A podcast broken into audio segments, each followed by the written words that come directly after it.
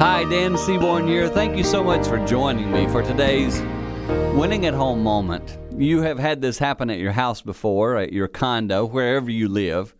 On one of those windy days, when the leaves are gathering a bit, they go to that corner. And there they are. They just fill that corner up, and pretty soon you got to get a rake out, or you got to wait for winter to pass and you remove them. At least the dead leaves, usually we get them out. Life has a way of doing that to us too. One leaf here. In other words, one negative thing piles up, another one, then another one, and pretty soon a corner's full of things you're struggling with. And too often, I think we let that continue to grow. So today, maybe clean some of those corners out.